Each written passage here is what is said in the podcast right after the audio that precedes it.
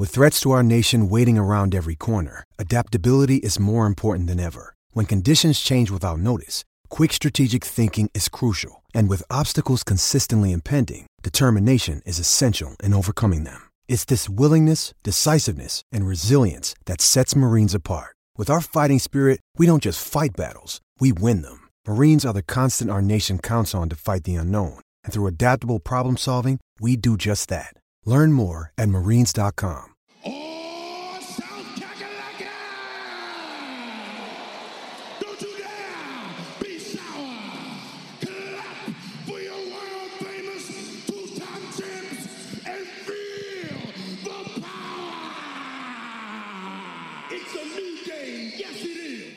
12 Pack Radio, get excited, y'all.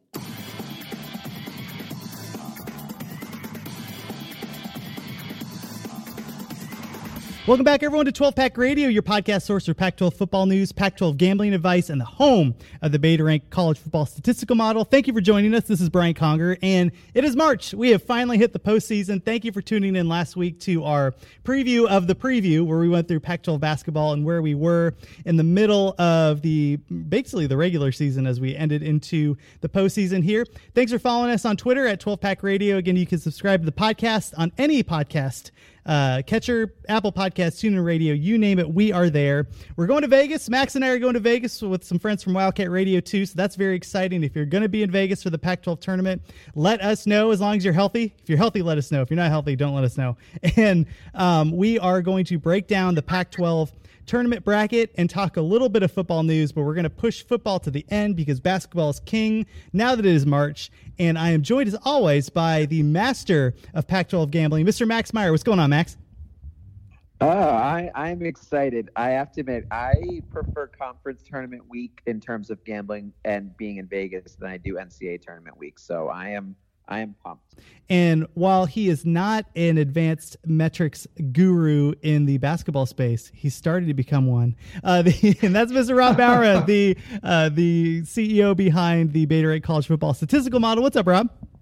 Oh, not much. Pretty excited. I got the schedule file for 2020 Oh, nice. today from the uh, folks that I buy college football data from. So uh, this is a total aside. We are going to talk basketball, uh, but if you go to Beta, if you go to Sharp College Football right now, you can look at your season, uh, your team season win totals.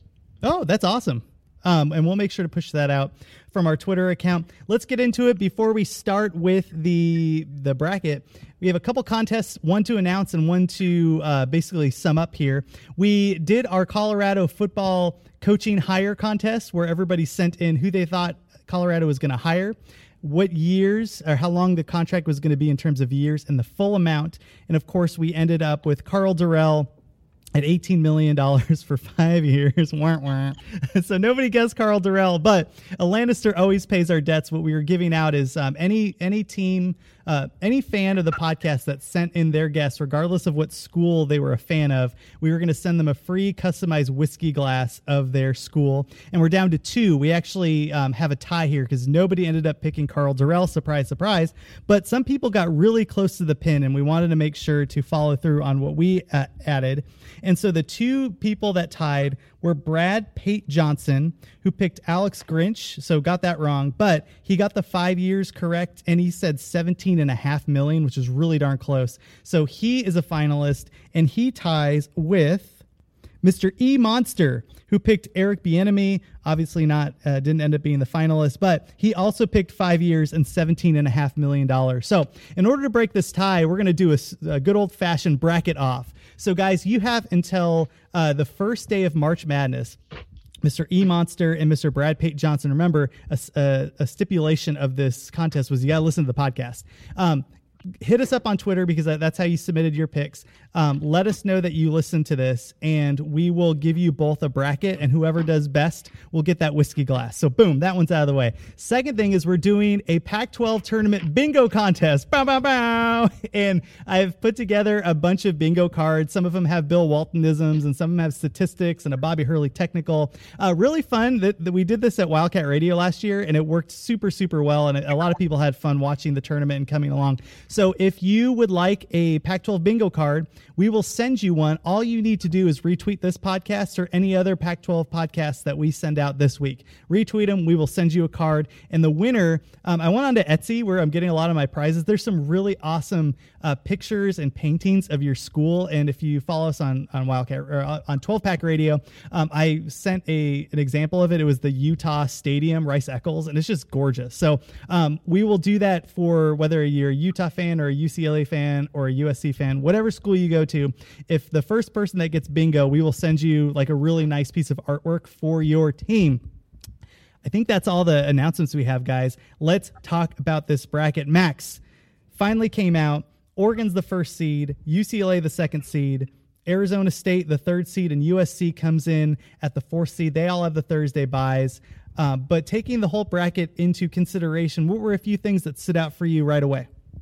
Sure. So the um, there's one side of the bracket that is definitely much stronger than the other side of the bracket. So I think that the UCLA Arizona State side of the bracket completely wide open. I can see four team like so UCLA they're the two seed and Cal Stanford is the 10-7 and Arizona State's the three and then Washington State Colorado is the 11-6. Stanford is going to be favored over UCLA assuming that Stanford and Colorado take care of business. Colorado is going to be favored over Arizona State and Stanford's going to be favored over UCLA. so that bracket is completely wide open or that side of the bracket is completely wide open and then on the other side you have um, Oregon as the one seed. I don't trust USC as a four seed, but I think that the 12 5 matchup in USC's um, uh, pod is Washington, Arizona, and both those teams are really dangerous because Washington is just coming off of a desert sweep, and Arizona is the most talented team in the entire conference. So when I was uh, doing my uh, futures betting for this conference, I think that there are definitely there was val there was one team that stood out to me as strong value currently, and then there was another team that I that was ridiculously priced uh, like two weeks back that I jumped on as well. And what were those? Let's let's just get it out in the open. Let's put our cards on the table, Max. Sure. So I took UCLA twenty-two to one. Ooh, oh my gosh! Tournament, yeah, like that, like that price. I don't think UCLA is going to win, and I, I think um, when I was looking at KenPom, he has UCLA's um, tournament win expectancy at like five six percent, and so I think if you could get any, if you could, I thought that UCLA fifteen to one or higher was good value, but I'm not seeing anything uh, higher than ten to one now, so I, I wouldn't take UCLA now. But when I saw twenty two to one, and this was when UCLA was pretty much either going to be a one or a two seed and that basically meant that they weren't going to face Oregon until the final. And Oregon, even though they do have their issues this season, especially on the defensive end, Dana Altman in a tournament setting, when you have quick turnaround and his matchup zones and mixing of defenses is really, really tough to prepare for. That is a team that you do not want to face or be on the same side of the bracket as. And so, and UCLA was already going to lock up a buy. So I thought that 22 to 1 was tremendous value at the time. And I'm seeing anywhere from 6 to 1 to 10 to 1 right now for UCLA. Hey, Max, let's And go. then- oh, wait, wait. Before you, before, actually, yeah, go, I'm sorry. Go ahead. Go, go with the, that second pick. And then I want to talk some strategy about hedging and, and money line rollovers and stuff like that, because I think our listeners will be pretty interested in, in how you approach some of these tournaments. Sure. And then the one, and then the team that I took today when the odds came out, I took Colorado plus 600 because, like I said, they are on the more wide open side of the bracket, and I think that they wa- they match up well with the top teams in that bracket, being Arizona State, UCLA, and Stanford. Granted, UCLA did sweep them this year, but I think that Colorado has the size um, to at least kind of, I guess, make UCLA honest because UCLA is the top offensive rebounding team uh, in the conference. But then Colorado also has the edge in guard play. Um, and I, I, I personally just can't see UCLA beating them three times uh, if that ends up being the semifinal matchup. And then, but first, I mean, they play Washington State, and you'd figure that Colorado is going to be pretty close to a double digit favorite in that opening round game. And then they play Arizona State, uh, if they make it to the second round. And this is an inter- this is actually an interesting fact. So Colorado has beaten Arizona State twice, and neither of those games took place in Boulder because yeah. Colorado beat Arizona State in Tempe, and uh, first game of the season they beat them in Shanghai. So with all the road struggles that Colorado has had, at least that there's a, a, um, a level of confidence that they've beaten Arizona State twice, and it hasn't happened in their home confines. And then Stanford, uh, that's the other team, and I, I think Stanford's really talented, but they're on the younger side, and they don't have a lot of depth. And Colorado does have depth. And one of Stanford's biggest weaknesses is rebounding, and that's the strength of Colorado's. So I think if those teams were to meet uh, in the semifinals, I'd give the edge to Colorado, and Colorado would be favored in that game anyway. So basically, I am banking on Colorado. I think Colorado is the best team on that side of the region, and I'm banking on them to make the fi- or that's who I expect to make the final. Now, granted, I also have UCLA 22 to one, so I- I'm, I'm rooting for that too. But I think between UCLA and Colorado, those are the two teams to me that have the be- uh, that have the best chance of advancing to the final on that side of the bracket. So I'm glad to have future uh, bets on both of them. Nice. And let's get into betting strategy in a minute, but because I want to hear Rob, who are some of the na- the matchups here and some of the teams that stand out for you as we go into Wednesday. I mean, I'm with I'm with Max. I like Colorado on that side of the bracket. Um, it's tough. I mean, it is tough because there's a lot of really inconsistent play in the Pac-12 right now. So, um, you know, if you if you had to pick anyone, of course you're going to pick Oregon. But I mean, as Max pointed out, Arizona's the most talented team in the conference. Washington's, however, has some also has some great freshmen that may be putting it together later. Um, you know, USC just knocked off UCLA. I don't. I, I like, uh, I do like, even with that late loss, um, I'm with you, Max. I like UCLA uh, a bit too, especially with that, that number that you got. That's a, that was a little crazy. Um, I don't think if you are going through and looking at um, advanced metrics right now, I would definitely stay away from looking at the net. Um, and with KenPom, I would just keep in mind that it's, it's, I don't think it is weighted enough temporally to be picking games as accurately as you'd like um, coming into this. So I'd say even KenPom probably has UCLA underrated right now. Um, but yeah, I mean, it, it, at this point, I mean, I guess if you look at the bracket, it's certainly Oregon's Oregon's to lose um, in there. But I mean, ASU's not. I mean, they don't have. They they also got the only national television guaranteed national television in the in the bracket, but they uh, they're not in a bad spot um, with getting you know potentially getting Colorado, uh, a team that they've already faced three times, um, and then you know UCLA, you know a, a team that uh, has turned it on late, but I don't know. There's you could you could you could talk me into near anyone behind Oregon, I guess. I'm I'm curious to hear um, whether well actually it's funny Max because you have basically a pick that is a futures bet and you have possibly one that you, that could have maybe been a money line rollover although it was pretty pretty close to um, the border there. I want to talk the strategy about that here but first we should talk about the athletic. Today's show is sponsored by the athletic a subscription based sports news site for real fans. Through in-depth coverage and local writers on every team plus national writers you already know like jay glazer mike sando and michael lombardi the athletic is getting a, is setting a new standard for sports news there's no ads, no pop ups, nor clickbait, just great sports writing that tells the story behind the story. Get exclusive player profiles, deep dives on analytics, team power rankings, and fantasy sports insights that you won't find anywhere else. Each subscriber gets a personalized feed of stories, live writer question and answers, which is awesome, and more. Just download the Athletic app app, pick your favorite teams, and The Athletic will begin surfacing the latest on the players and storylines that matter most to you. Ready to get started? Get 40% off a yearly subscription to theathletic.com slash overtime. That's right, go to athletic.com slash overtime to get 40% off your subscription, which is an awesome deal. And Max, let's talk about the difference between futures in a conference tournament, and this kind of goes towards the NCAA tournament as well, um, and the difference between that and a money line rollover, because I think it's starting to get to the point where you're getting more value if you're rolling over your bet uh, after each win. So, what, what is that strategy? Yes. So it's it's basically you. So for instance, for Colorado versus Washington State, uh, so Colorado will probably be around maybe a minus 350, minus 400 money line favor in that game, and then you bet Colorado there, and then after you or if Colorado beats Washington State, then you roll over your winnings and you place into the next game. So Colorado versus Arizona State, where Colorado will probably be a slight fa- like maybe a three point favorite or so, two and a half maybe, and then at like minus 160. And then after that, if Colorado beats Arizona State, you roll over your winnings to the semifinal.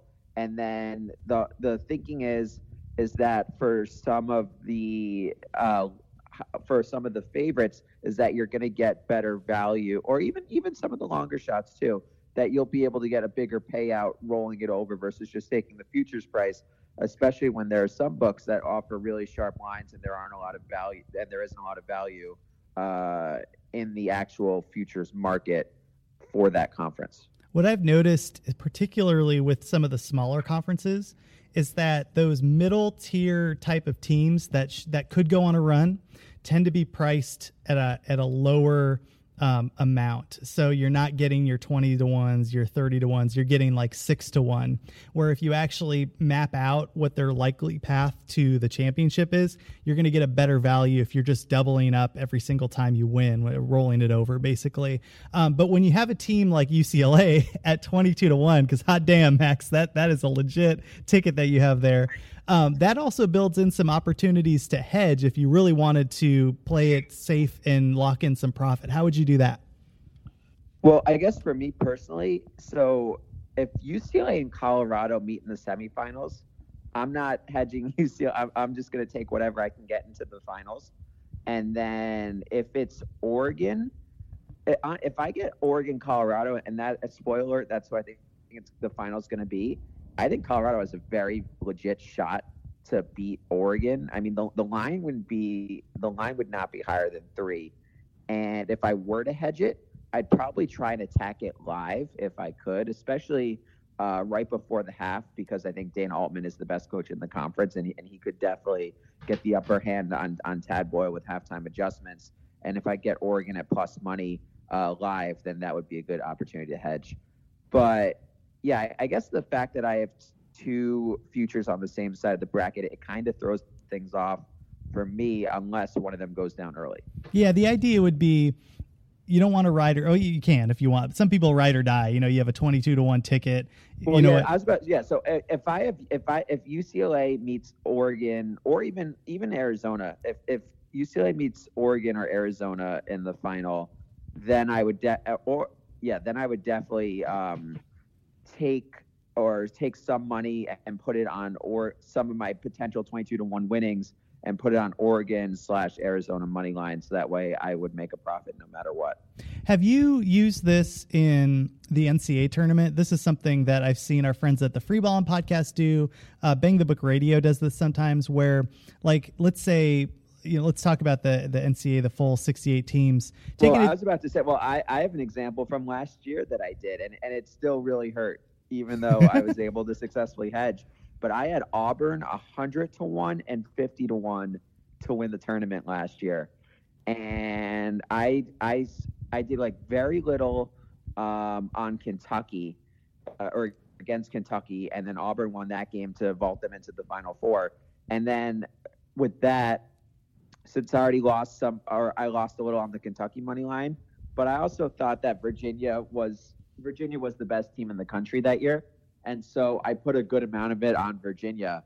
But still, I, I had to leave um, enough an amount over in case uh, Auburn made to the final, because then I would have to hedge it to get a total overall profit for whether the Auburn original futures cashed or if the uh, championship uh, team that Auburn was facing if they won. So when Virginia, I mean, Virginia got fouled in the final second, and they made both free, and Kyle Guy made both free throws for the win. And I, I, I did like profit a, a good amount from it just because the Auburn numbers were so nice. But losing that Auburn, losing both those Auburn tickets was just really painful because that was a team that you know it was it was a fun ride, and, and I'm convinced that they definitely could, should have beaten Virginia that game. Oh, absolutely, yeah, that game was crazy town. I remember watching it at a bar in uh, in Newberg, Oregon, going wine tasting. Um, but yeah, you're right. Like, so it does get complicated sometimes. So a good example, let's say that um, you put ten dollars on Auburn, you know, hundred to one, so you have a chance to win thousand dollars. So the idea is, as Auburn moves through the tournament there's times where you can bet on the other team and just kind of take away some of that profit. So let's say you bet ten dollars, they make to the Sweet 16, and you put fifty dollars on a team that um, you know fifty dollars that they were going to lose to another team. Let's pretend the odds are like even. Um, and Auburn wins anyway, well, that takes $50 out of your profit, but you still have basically um, $950 in potential profit to make. So you can eat away at it slowly if you want. You can pick your spots, but it just gives you a lot to work with as the tournament goes by. So I tend to like doing this with some of the teams that are on the borderline to make the tournament. So, like your, I mean, Northern Iowa is kind of a bad example now because they lost in the first round of their tournament. But like in Eastern Tennessee, I think I got at like 500 to 1. And is Eastern Tennessee going to win the tournament? No. But now I have a substantial cushion of cash um, to work with as they make their way through the tournament. I get hedge in the first round if they're like an 11 seed or a 13 seed or a 14 seed, and um, and you know basically I have a thousand dollars to work with, um, and I I think I put like five bucks down on them or whatever. Um, so it's just it, it's a, it's another way to look at the tournament and to be able to bet on it and to cash in on some of these teams that you're pretty sure are going to make the tournament, and then you have this big bucket of money basically that you can play around with to hedge hedge against it. I know some people like that, some people don't. It sounds like Max, you use this a little bit more um, than I had anticipated, which is pretty cool. Well, I was gonna say, like, with the, it's it's really dangerous to do it with those types of long shots because I would advise, like, for me, my rule for the NCAA tournament, if I have futures, if I'm trying to hedge out, I usually don't even think about it until the Sweet 16 because if your team, if let's use your Eastern uh, Tennessee uh, for example, like if you're already hedging out of it in the first round and Eastern Tennessee wins their first two games and, and you and you're and you've already lost some of the money that um, some of the potential money, uh, especially because in the first two games you're likely betting the favorite, so you're you're likely betting on on somewhat heavy juice uh, against Eastern Tennessee. So that's when it can really start to pile up and things can get out of control. And then you're and then the losses that you've already suffered are already higher than the price of the ticket itself, and, and you don't want that. So if you want to do um, if you want to do those hedges, just be extremely careful and make sure that you don't let those debts build up. Yeah, so that yeah. way, so that way you end up as a loser all around. No, that's a good point, and like that's why sometimes you want the the bigger cushion to be able to kind of roll. Yeah, but like anyway, it, it's an interesting strategy to to use as you move through the tournament. And it's a good way sometimes to lock in some profit. Does any of that make sense to you, Rob? Like, would would you be on board with with using that type of strategy, whether or not it's a long shot or like a team that has a pretty good chance, like Auburn? No, that absolutely makes sense. I mean, I think hedging your bets if you've got something going absolutely makes sense. So um, you always want to distribute risk. well, let's go into the bracket here, and we'll start at the top, and let's go game by game and, and walk through where this tournament is. And uh, the first game is going to take place at noon Pacific time on Wednesday, and that's Oregon State that came in as the eight seed, and they're on uh, not on the road. they're playing Utah in Las Vegas. Uh, Utah came off of an interesting win at the end of the the season to at least put a little bit of a happy face on. Uh, really, I know it's a young team, Max, and it seems like a team that you're pretty high on moving into the future. But this year, it doesn't seem like they have it. Do you think they have what it takes to beat at least an Oregon State? Uh, so yeah, I, I think Utah really like young, and they have some intriguing pieces. And I was saying on the pot, like I think next year is their se- next season.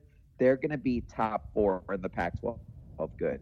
But I just I struggle to see it this year um, because I mean it's just that with Utah their defense is really really bad. I mean they allowed the highest uh, three point percentage in the Pac-12 uh, uh, third worst uh, two point uh, percentage on defense.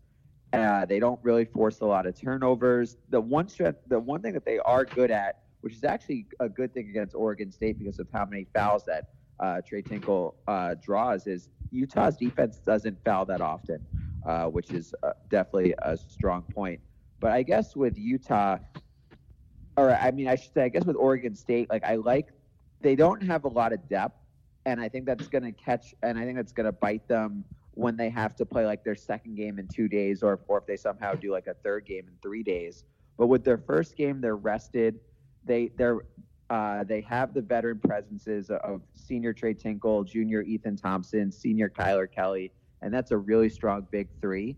And and with especially with Kelley um, manning the paint, it's going to be really hard for Utah's slashers like Timmy Allen and and Both Gach to uh, get easy looks around the rim.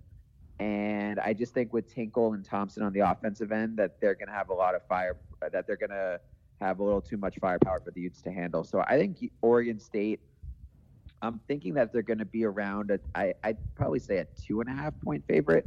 And I would lay the points with the Beavers in that one. Okay. And two squares on our bingo card, by the way. Again, if you retweet the podcast to get a free bingo card, win some sweet artwork for your school. Um, Kelley, four, to, uh, four or more blocks in a game is one of the squares. And we had Timmy Allen scoring more than 20 points in a game. You can check off one of those squares. Rob, any word from you on Oregon State versus Utes? I don't know, Max. I'll take the Utes here. I mean, it's it's a battle for NIT seeding between these two teams. So um, I think uh, I think Utah's got it there. Max's point on uh, Oregon State's lack of depth, I think, is really true.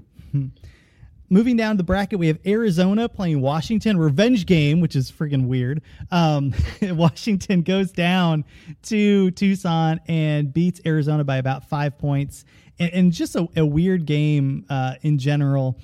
And it just seems like Sean Miller has lost control of this team, Max. I'm curious what you think. I mean, on a senior night in Tucson at home, um, and it just was a weird vibe uh, throughout the game. Anyway, they, there's a revenge spot here. Arizona, I would argue, is the more talented team in this game. Uh, Washington, though, it certainly has some players that can hang around. Curious what you think. So I am really hoping we get these negative Arizona um, narratives heading into the tournament. And I, am also seeing like a few people say that Washington at like uh, 50 to 1 is like a real, or maybe even lower. I saw like a couple like 30 to 1s as well. It's like one of the better values in all the conference tournaments. And I, I think Arizona is going to win this game. And I guess my main reasoning is that so Mike Hopkins Jim Boeheim disciple. He runs the two three zone, even though they have done a little bit more man this year at Washington. But it's kind of until you uh, play against the zone, it could definitely be like I guess a shock at first because it's just such a distinct defense. But the fact that Arizona just faced this two three zone, I think favors the Wildcats. And I mean, yes, they did struggle, but I think seeing it that second time around in less than a week is going to be extremely helpful. And then looking at the game itself, I thought one thing that Arizona did in the game that was really uncharacter- uncharacteristic of the Wildcats is they had 18 turnovers and they turned it over 25% of their possessions. And on the year, they're at they're at 16.7% uh, turnover rate on offensive oh. possession, which is top 50. And so I don't think that, especially with Nico Mannion uh, under the controls, like the fact that they just saw this zone, I, I don't think that they're going to turn it over nearly that high of an amount. And I think that that definitely played a huge part in why they lost at home. And yeah, so I, I think I think Arizona, but again, like I thought Arizona was a nice buy low spot at Pauley uh, Pavilion uh, a week ago, and, and that and that blew up in my face too. But yeah, I, I, think I'll go with the Wildcats in another buy low spot here, and hopefully they come through for me this time. Yeah, Rob, certainly the talent, some negative vibes coming out of the program. Arizona started off real hot. I think they were nine and one, end up the season in conference uh, in a few games after at eleven and eleven with losses yeah. just to some baffling teams in the conference. And I, I get, and then you have Chase Jeter who's suspended, and you had some issues with Josh Green not being in uh, playing a few games. Um, as somebody that watches the program, it does seem like he's lost control of the team, but the talent is still there. So they've been able to win some impressive games in addition to the baffling losses. You know, they they were able to beat Colorado. They were able to go on the road and, and actually do more damage than most teams in the Pac-12. So the talent is it can be there and I like Max's idea of, you know, facing Washington, you know, like three days later and just Yeah. being up in that zone. Although I would argue when they went to Seattle, they basically lost that game. Now they won the game, but it was really, really close and caused a lot of heroics at the end, which was a positive sign at the time. But looking back, Washington kind of has had Arizona's number, but uh, but it does seem like this is a uh, a team that has the talent to be able to move past the 12 seed in this tournament. What do you think? yeah, I think you when you look at this Arizona squad, they had a they had a real bad game. I mean, against Washington, it was not just Washington showed up and cleaned their clock. I mean, Max pointed out the turnovers. Um, Dylan Smith was really their best offensive weapon in the second half. They really, I mean, put themselves in a hole and were unable to dig themselves out of it.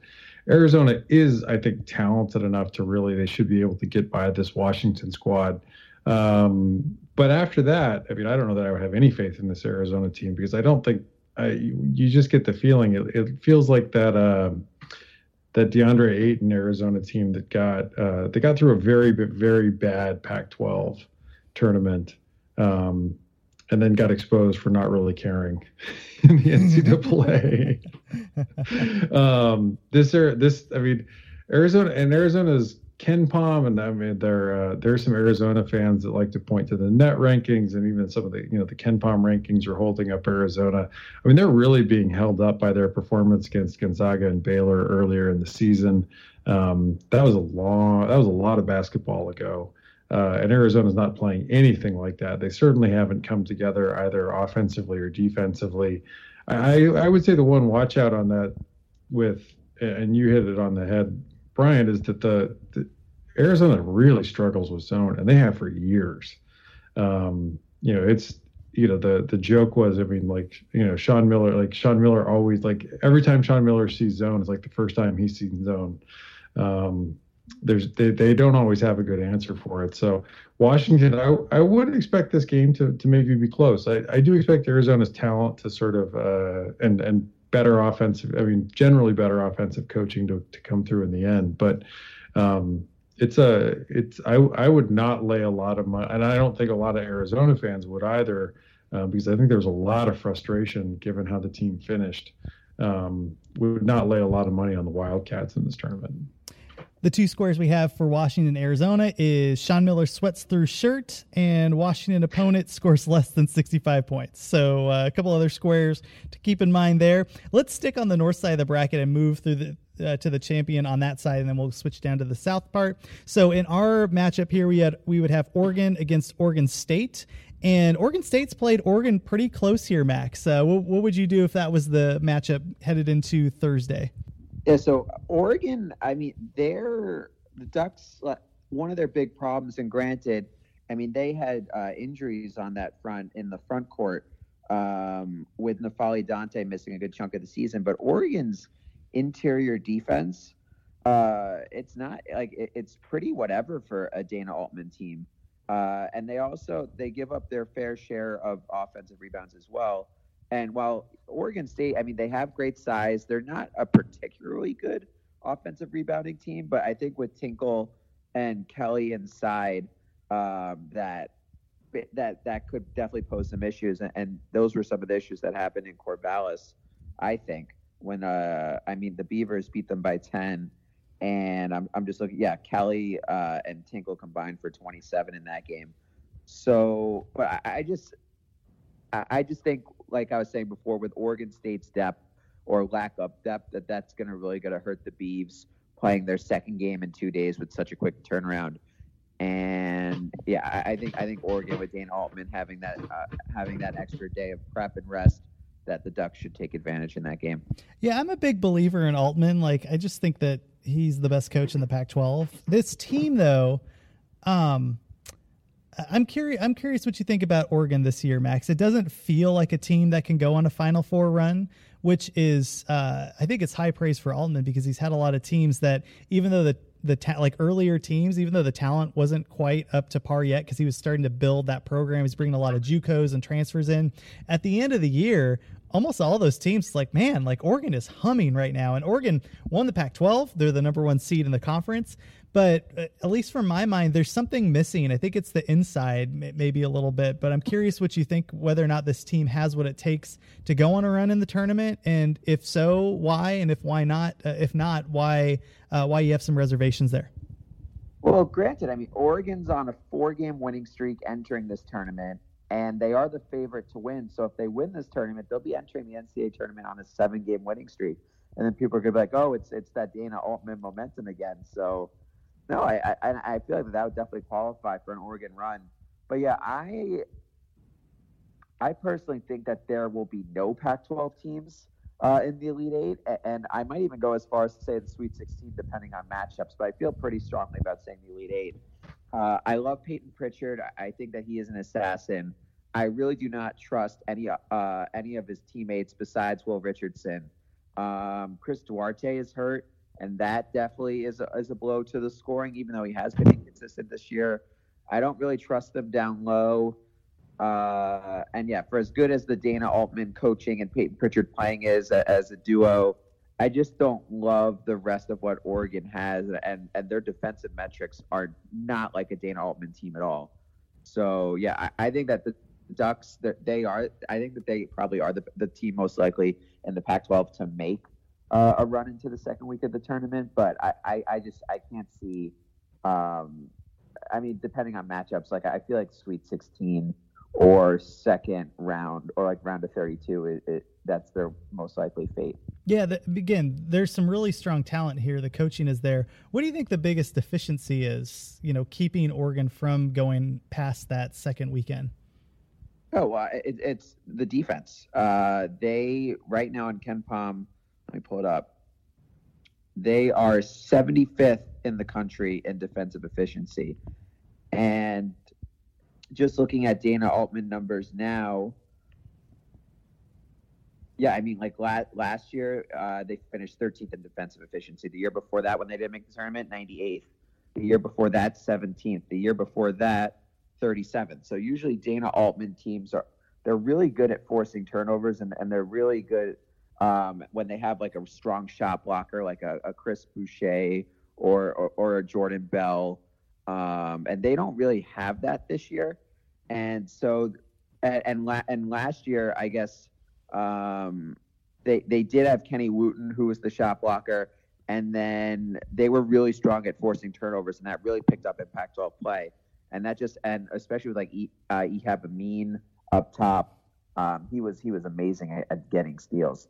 But yeah, this year they, they, they don't have the same perimeter defense. They don't have that same top tier shot blocker and that's hurt them. And I just think that the uh, the, the defensive end is going to be the reason why they have uh, an earlier than expected exit. I would say. If you had Ehab Amin, the Egyptian pharaoh, on your 12 pack radio bingo card, you uh, can check that one off. Nice callback, even though it was only a few years ago. Uh, but it was definitely a, a, really underrated role player for the Ducks. Let's get to the next matchup here, which would have been uh, theoretically will be Arizona against USC and uh, you know things kind of if you're like a down and out Arizona fan and you make it past Washington and you have USC uh, up next, that could be kind of uh, that, that could be a bonus here, Rob. I'm curious what you think. Yeah, I mean, you definitely feel like if if there's a team that Arizona could just get by, it's the Trojans. I mean, even though they they just lost to them out in LA, I believe, right? They uh, they uh, you feel like if there's a team that's sort of like le- even less well coached despite the talent um, in the Pac-12, it's USC than Arizona. Um, so they they could I, I could see them getting past them. The, the the it's a nice matchup for Arizona if, if particularly if Jeter can come back from um, being suspended in time for that game. Um, but Gettings has played reasonably well, and Christian Koloko is uh, a decent defensive presence for Arizona there. Max, you're the USC uh, savant here. It looks like Matthews has started to find his stride. Obviously, you have the big center down low, uh, you know, a clear lottery pick. Is USC starting to pick up the pieces uh, as it goes into trying to make a push into March? I don't trust Andy Enfield at all. oh no. um, and and just looking at the game where USC won, so USC won by nine points, but that was when Arizona didn't have Josh Green, they didn't have Max Hazzard, so those are two of their better wings, and they also shot three of twenty six from three, and mm. USC only won by nine at home. So I, I just think that that game was a worst case scenario for Arizona, and I think that they have more talent. I think that they're better coached which admittedly is a low bar to clear.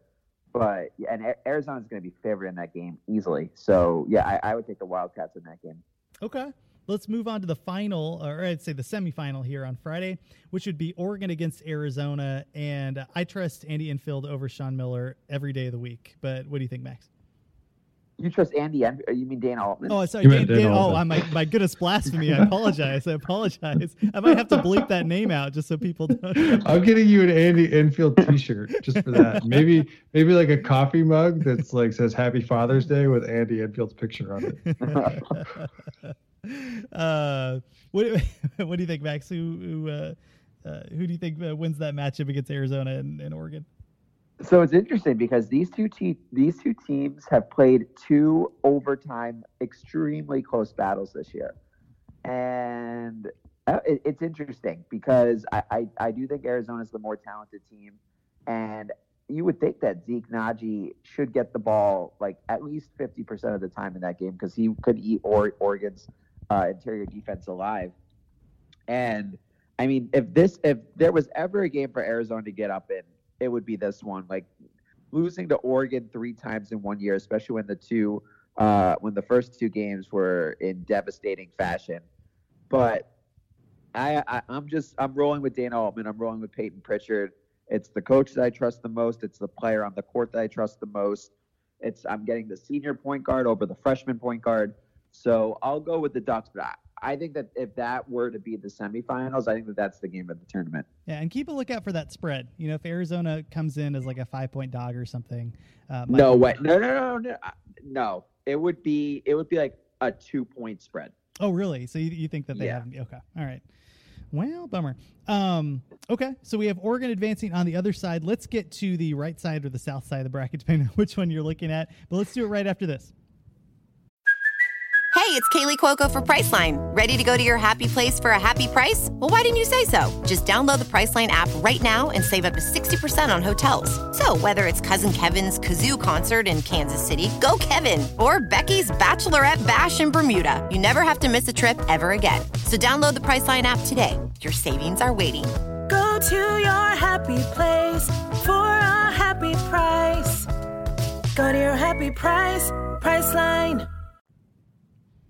All right, we're back talking Pac 12 tournament bracket and headed up to Cal number 10. Actually, let's, let's go down to below. Let's start with the highest numbers first. We have number 11, Washington State, playing Colorado. Max, I'm pretty sure we know where your thoughts here are on Colorado based on your 6 to 1 ticket that you have on them. But any scenario that you can see here where Washington State and the nerd ball uh, craze takes over Las Vegas? Yeah, so I mean, Colorado has had a couple poor shooting uh, outside shooting games of late. So if Colorado like really struggles from the outside, and admittedly, like Colorado does have, uh, well, not really in Pac-12 play, but overall, the, I guess th- that they fixed their issues from non-conference play regarding turnovers, and Washington State is really strong at generating turnovers. Um, but yeah, it's just it's tough for like I, I don't see how Washington State defends Battey and Tyler Bey down low, and but I mean if and if Washington State, I mean they shoot a good amount of threes, they're just not really good at making them. So if there is like some shooting variance where the Cougars are on fire from three and Colorado can't buy a three, then that then that obviously could uh, cause trouble for the Buffaloes. But it's just I I think that it's uh, a tough matchup for the or like a really tough matchup. I mean, just looking at uh, what they only played once this year, unfortunately, so small sample size. It happened at Boulder, but Colorado they won by 22, and uh, I mean that Washington State shot 36% from two. So just like nothing on the inside, which is like I guess kind of predictable. And then yeah, and Colorado averaged 1.16 uh, points per possession. Yeah, it, it, it's just it's a tough matchup all around for the Cougars, I think. But I do. Kyle Smith has done a nice job year one. It's just this isn't the he hasn't had time to you know get his own recruits in. And besides CJ Elleby, it's just it's a really it's uh it's like a ragtag group of talent there besides Elleby. So yeah, I, Colorado should win this game handily. Yeah, what a bummer that uh, I forget the player that transferred over to San Diego State and is just eating the world basically. Malachi Flynn. Yeah, man, uh, it is just amazing what a change in coaching will do. And he he was good at Washington State, but put him on a good team, and my goodness, now you have a two seed going into the NCAA tournament. Um, the two squares we have here: CJ Elleby uh, getting a double double, and Tyler Bebe with a 10 rebound or more performance gets you a box. Rob, who are you taking in this game? Give me Colorado here. I, I think that uh, Washington State's like a year or two away. I think uh, Max is right there that it's it's he doesn't have the guys for his system yet, but he'll get there. so Max, our center square on every every bingo sheet is Cal loses, uh, which I'm, I'm hoping hoping doesn't happen, so we don't have to pay out this uh, this Etsy stuff. But uh, it's it's very likely. Although, I mean, the bar was so freaking low with Wyking Jones that you like you kind of just assumed that there'd be some uptick. How do you think the coaching staff at Cal has done? Uh, in their first year with this uh, squad, that basically you looked at that roster and you went, "Where on earth are the points coming from?" I mean, Cal- uh, California, they won seven Pac 12 games. And that is at least double what I would have thought if you would have told me preseason. And not only did they finish 7 and 11, like they tied with Utah and Oregon State for eighth place in, in terms of records. So I, I think that Mark Fox did a really nice job year one.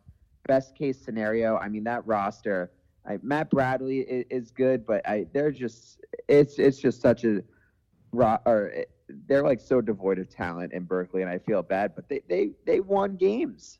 I mean, they they beat Colorado by double digits. Uh, they beat Oregon. Uh, they beat Oregon State. They beat Washington. They beat Stanford. They swept Washington State, and they beat Utah. I mean, like really impressive job I, I think. And if I'm being honest, like Mick Cronin won Coach of the Year, I think it should have been Mark Fox. oh man, what does the Fox say, Rob? We think Cal's going to come in and take it to Stanford, or what do you think? I mean, I I like the Cardinal, I guess. I mean, I, it's I don't know that you really want to have a ton of faith in either of these teams in particular, but um, I'll take Stanford here. You know, I I think your Max is right. Like Fox, I you know outperformed an exceptionally low bar uh, for the Cal Bears this season, but um, no, I I think Stanford wins this one. Yeah, nice creative hire over there. You know, it might be a little bit of a retread, but like you mentioned, Max, it's exciting to see Cal be able to put a couple wins in that column and have a little momentum going into next year. Let's move on, and I want to talk a little bit more about Stanford against UCLA because this is a team that a lot of uh, insider basketball people like, and uh, I mean, I think that the starting five is good. I'm not certain about the depth. Uh, with Stanford Max, so what do you think about this team? Do you think they have a chance at making the NCAA tournament, and how deep can they go in the Pac-12 tournament? Yeah, no, I, I, think Stanford can make a run in, in the Pac 12. Like, I wouldn't be surprised if Stanford ended up in the finals. I just think, though, so this team, Stanford's big weaknesses are they are a terrible rebounding team. Like, they're 12th in the, so they're last in the conference in offensive rebound percentage. They're 11th in defensive rebounding percentage. Uh, they turn the ball over a good amount. That they're 10th in offensive turnover rate but they what they're really good at is they they are good at getting shots at the rim, which is why they have the top effective field goal percentage in the conference, and they're also good at uh, defending the rim. So, uh, like, and basically, the Pac-12 is not that good of an outside shooting conference, and so for Stanford to be able to defend the rim that well is a huge plus. But the I guess with with the side of the bracket that they're on, UCLA and Colorado are both really strong rebounding teams, and so that's why I don't love the draw for Stanford as much. But their freshman talent, I mean Tyrell Terry or Tyrell Terry at point guard, uh, along with Spencer Jones, who's a stretch four, who really is a knockdown shooter. And they still have Oscar da Silva and Daejon Davis as their juniors. So Stanford has talent. They just don't have a lot of depth. And I think that their lack of size and their poor rebounding is really going to doom them in this uh, pod. Do you think they have what it takes to get past UCLA? Because it just seems like UCLA has their act together. They're going to have that defensive me- mentality. Uh, how are they at rebounding, by the way, uh, the Bruins? Uh, UCLA is first in the conference at offensive rebounding percentage. Uh, let me look at their defensive rebounding, and they're fifth in defensive rebounding percentage. But I mean, so da Silva is, so he's their tallest starter at six nine, but he's also he's like he's really thin, and um, so like the Jalen Hills and Cody Riley's like they're they're they're much more bulky down low, and and they're going to get their boards. So yeah, UCLA definitely has the edge there, and I'm admittedly like Stanford will probably be favored by a point or two in this game. Or, or at least open that way. Maybe better. Maybe the betting public will just see UCLA's recent run and, and maybe make UCLA a favorite but I just I, I like UCLA's size. Um, I don't really trust uh, Jerod Haase, the Stanford coach. I, I, think Mick Cronin, even though he has had trouble in the NCAA tournament, and, and we've definitely made fun of him on this podcast, but I still trust him. I still think that he's the most trustworthy coach in the game. And yeah, I'll I'll go with UCLA. All right, Rob, you going to move the tree forward here, or uh, you want UCLA to make it to the semis? No, give me Mick Cronin. I mean, Mick Cronin in conference tournaments, he's money. I'm going to frame that. You want to talk about not in mugs. Give not me, in give me not in the NCAA tournament, but Mick Cronin, as I recollect, yeah, at Cincinnati was pretty good in that tournament. Uh, might make that a drop. Give me Mick Cronin, Rob Bauer, and just in, in here. Yeah. All right, let's move. Let's move. To the state of Pac-12 basketball. Yeah, oh my gosh. Um, we have Colorado against ASU, and Max, this has the this has the makings of an awesome game or the stupidest game in this tournament. What do you think? well, I am excited for Bobby Hurley versus Tad Boyle. Like, it, there will be fireworks. And Admittedly, I was hoping for an Andy Enfield Tad Boyle second round matchup. That would have been the dream. But uh, like I was saying, like Colorado, they have Arizona. Like, I am really impressed that Colorado won in Tempe and Shanghai against these Sun Devils. And Arizona State, I, I think I said this. I, I think I said two pod uh, two pods ago when they were uh, at the top of the Pac-12 standings. But I said they were due for some regression because they were really lucky in terms of uh, quote unquote free throw defense and their record in close games. Like Arizona State during their, I think it was like their seven game winning streak, and five or six of their uh, wins came by five or fewer points. So Colorado. Um, I, I their inside out combination of McKinley Wright at guard and, and Tyler Bey uh, as like the do it all uh, forward is is really potent. Uh, Colorado's depth is strong, so that's why I'm not as worried about them playing their second game in two days as as I would be for Stanford. Um, and yeah, I, I mean Bobby Hurley, he's he's kind of struggled in these conference tournaments. Uh, I, I like um, there was the year where I think it was the eight nine game actually against Colorado. If I if I look it up quickly, where Arizona State we thought that they were on the bubble and that they really needed a win to get in, and yeah, it was against Colorado and and Tad and Tad Boyle and Co. They won by twelve, and Arizona State still snuck into the tournament. Uh, last year, Arizona State uh, they lost to was it Oregon maybe I don't know, but the point is, is that Hurley hasn't done that great in uh, in these Pac-12 tournaments. I mean, he's never even made it to the Pac-12 championship, and I, I, I like Remy Martin a lot. I think that ever since Arizona State switched to having Alonzo Verge off the bench as the sixth man and Rob Edwards uh, alongside Martin in the starting lineup, that that's paid dividends. But I like the group that Colorado brought back. I like that they've been there before.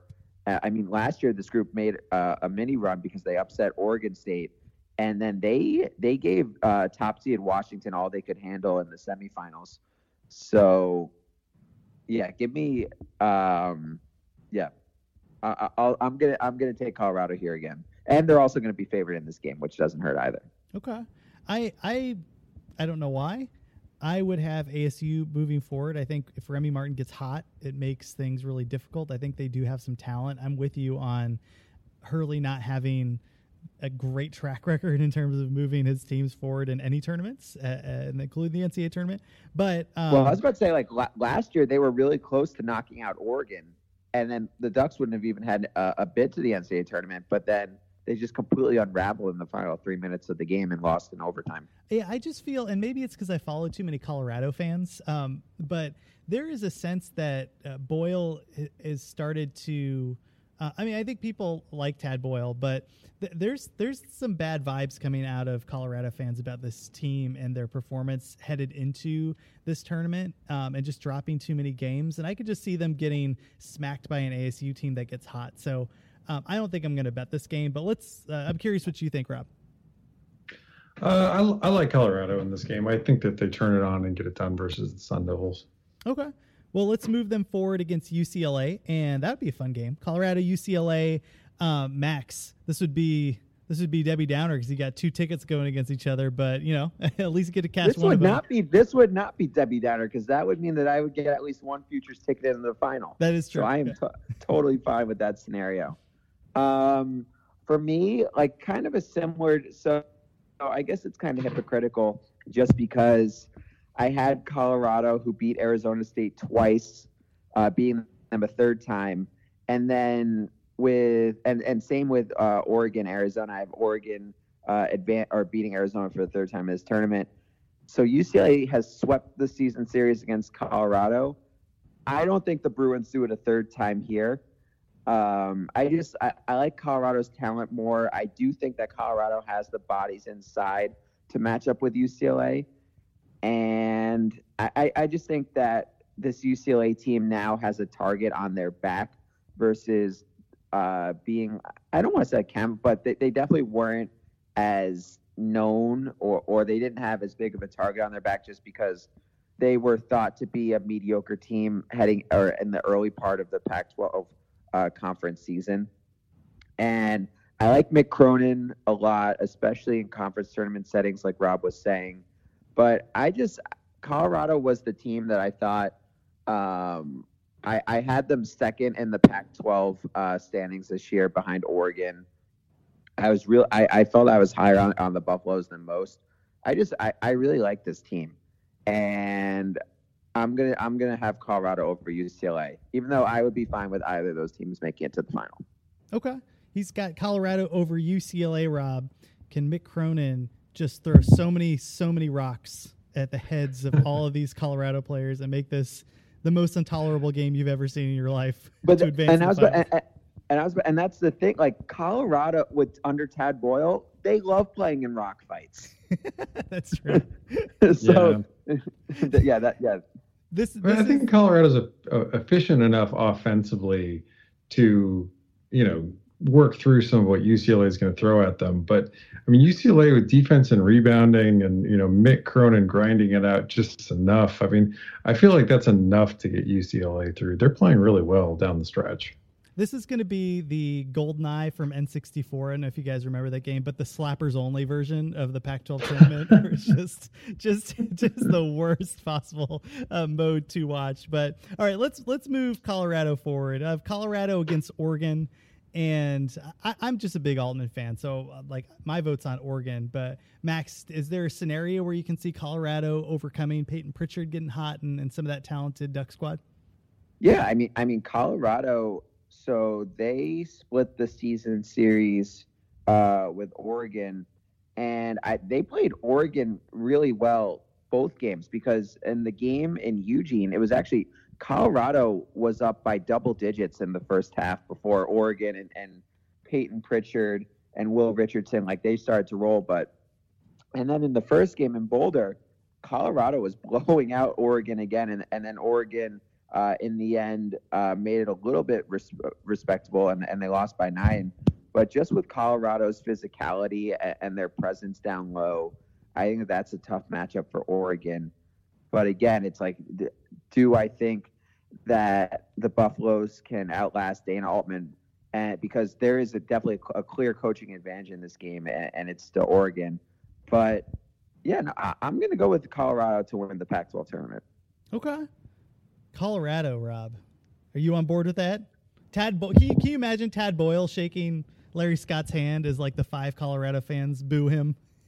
Not Boyle. Yeah, they're booing Larry Scott, by the way. They're booing And, was, and also Tad Boyle, he's won four games in four days before in Vegas, or actually, what, or actually, was that in Los Angeles? oh gosh, I think Uh, that might, I think that might have been in Los Angeles actually, but he has done it in. That was a long time ago then. Yes, Like if it was still in Los Angeles, like that was a ways ago. That was like that was before, that was before the he touched the ball game at the MGM. Oh my goodness, yeah, that. Oh my goodness, that that. It's amazing that he's been there that long. What's it probably been eight years? Yeah, it's it's been a while. Okay. Um, Rob, are you buying into? Com- oh, the roll tad. Roll tad is where they're going. There, Roll Tad. Colorado. That's the big. I I'm I'm I succumb. I give in. Dana Altman has my vote. Payton Pritchard, I think, you know, puts Oregon on his back and gets him across the finish line. Well, the good news, Max, is if Colorado wins, you win, and you get to also gloat on the next week's podcast. So, so we're gonna move Oregon into the championship circle, and um, it- it'll be a fun tournament. I'm really excited to look forward. By the way, we're going to be recording podcasts as the tournament happens, so stay tuned to 12 Pack Radio. Again, if you retweet the podcast, get one of those bingo cards. A couple more squares here um, when it comes to teams was. Um, we had Utah scoring more than 65 points in a game. Remy Martin scoring more than 26 points in a game. Uh, Bobby Hurley technical is a square, so that will probably happen. Uh, a couple of other things. We have some Bill Waltonisms, and I'm going to throw this to you guys. Any any favorite Bill Walton moments from uh, his announcing of these past games? I have a couple, but I wanted to throw the floor open. Uh, I don't, maybe Bill Walton making animal sounds. Bill Bill Walton talking like like talking about Richard Jefferson sleeping on his couch, and then like that was pretty good. And then the the like this like trash talk back and forth between them. That was that was pretty memorable, I suppose, because Yep. Dave Pasch was like Pasch was like trying to contain it and, and fully could not. he has that great look like they give on The Office whenever somebody says something, like when Michael Scott says something awkward and that look that they give to the camera. He has that down pat. I loved a few years ago when um, Alonzo Trier got busted for PEDs. And every time he scored, Bill Walton would go, "Take three of these, let's go," which was pretty great. Um, and um, and uh, telling uh, telling Dave Pasch that they were literally standing up, uh, standing beneath the Statue of Liberty uh, when it was like the you know the paper mache Statue of Liberty from the New York, New York. That was pretty good. Uh, but really looking forward to him busting out new artwork. Was one of our squares too, where he draws pictures of Dave Pasch loving Cole. Even though I don't think Pasch has ever said anything about Cole, uh, just just a real treasure, and I'm excited that he continues to announce the Pac-12 tournament. Guys, we are headed up on the hour mark, but I do want to give five minutes to the Colorado coaching staff um, hires that were made by one Karl Dorrell. And actually, let's do it right after this. Colorado's bringing the band back together. you excited about this coaching staff that Karl Dorrell has done with a three and a half million dollar a year budget? Uh, no. I mean, it's it's tough. I mean, there's I I, I want to be fair um, to Dorrell uh, because as as we've seen, you know, with both Mel Tucker, you know, who had to go out and try to to put together a staff and uh, you know with a even bigger budget uh, at the last minute.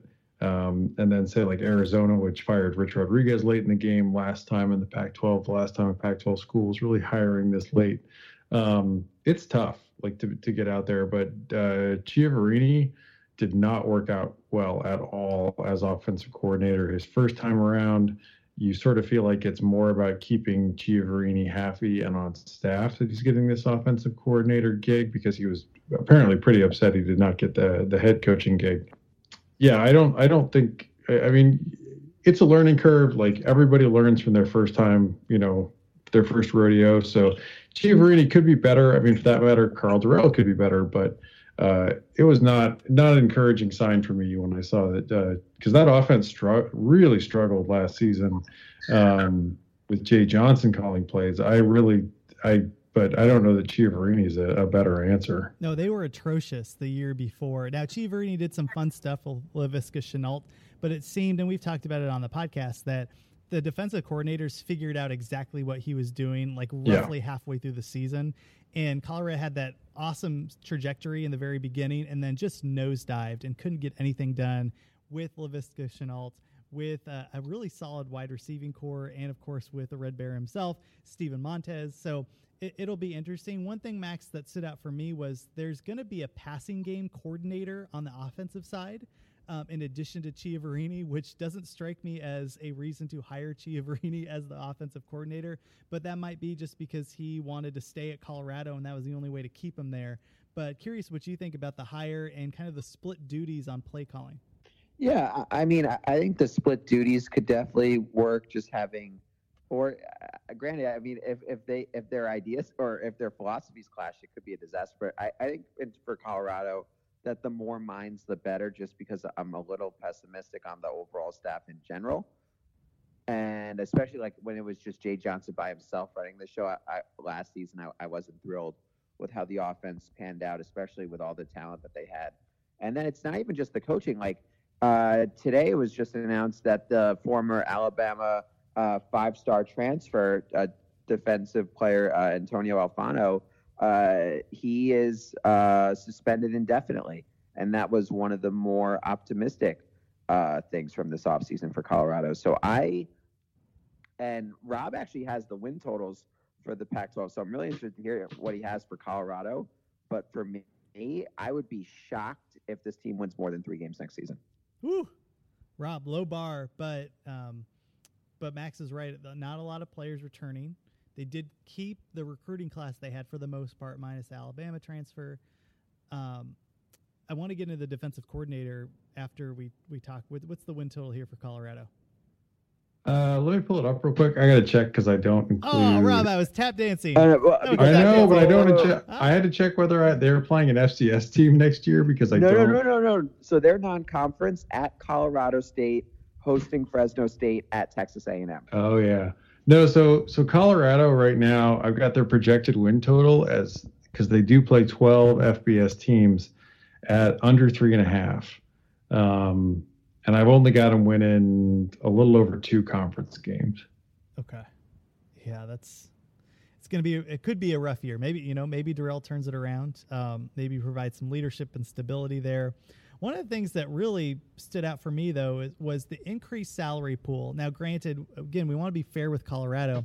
They they were given like you mentioned Rob a few episodes again. They were given the hot potato, right? Uh, you're the last team to hire at the end of the end of the off season. So it was harder to scramble and put together a staff. And we talked about how difficult it was going to be to put together a staff.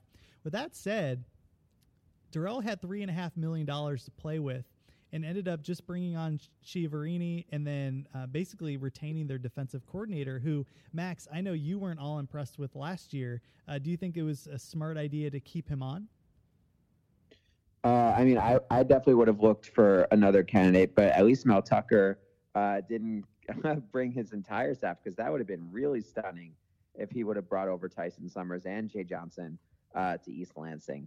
But yeah, I mean, granted, Colorado did have some injuries there uh, defensive end Mustafa Johnson, who was their best pass rusher. But yeah, the defense just got lit up so often.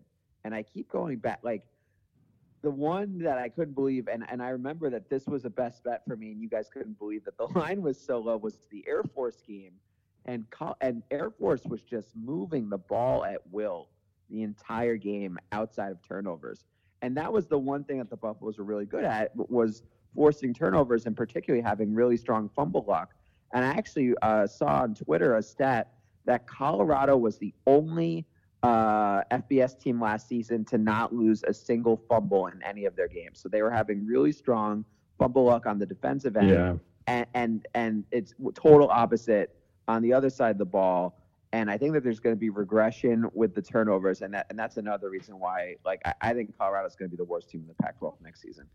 Yeah, I mean, like there is some continuity in keeping certain members of the staff. I realize that Chiaverini is a really good recruiter. Uh, with that said, it's not as difficult to pick off a coordinator from a smaller school than it is a head coach. And that was one of the things that we were kind of hesitant about is like, is he going to be able to pull a coach that is already existing at a lower conference over to Colorado because it's so late in the season?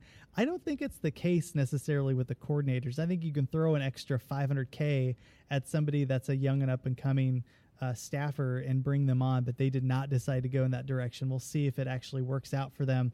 But um, I am less optimistic about Colorado than I was two weeks before, um, and, or maybe even a week before after we knew Karl Dorrell was the hire. So could be bad times there in Colorado. Hope not. It's fun when that program is good. It's a beautiful stadium, a good fan base, uh, but we shall see.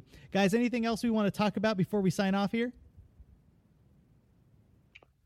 Uh, I don't think so. I think we're good. Yeah. Okay. All right. Well, stay tuned. Later this week, we will have another podcast out. We will have the timing here uh, shortly, and we'll let you know. And again, retweet this. Get it. Get one of those Pac-12 bingo cards. Follow along with us. We'll have more contests for the tournament. By the way, the NCAA tournament coming. So make sure to stay tuned, and we will catch you later this week.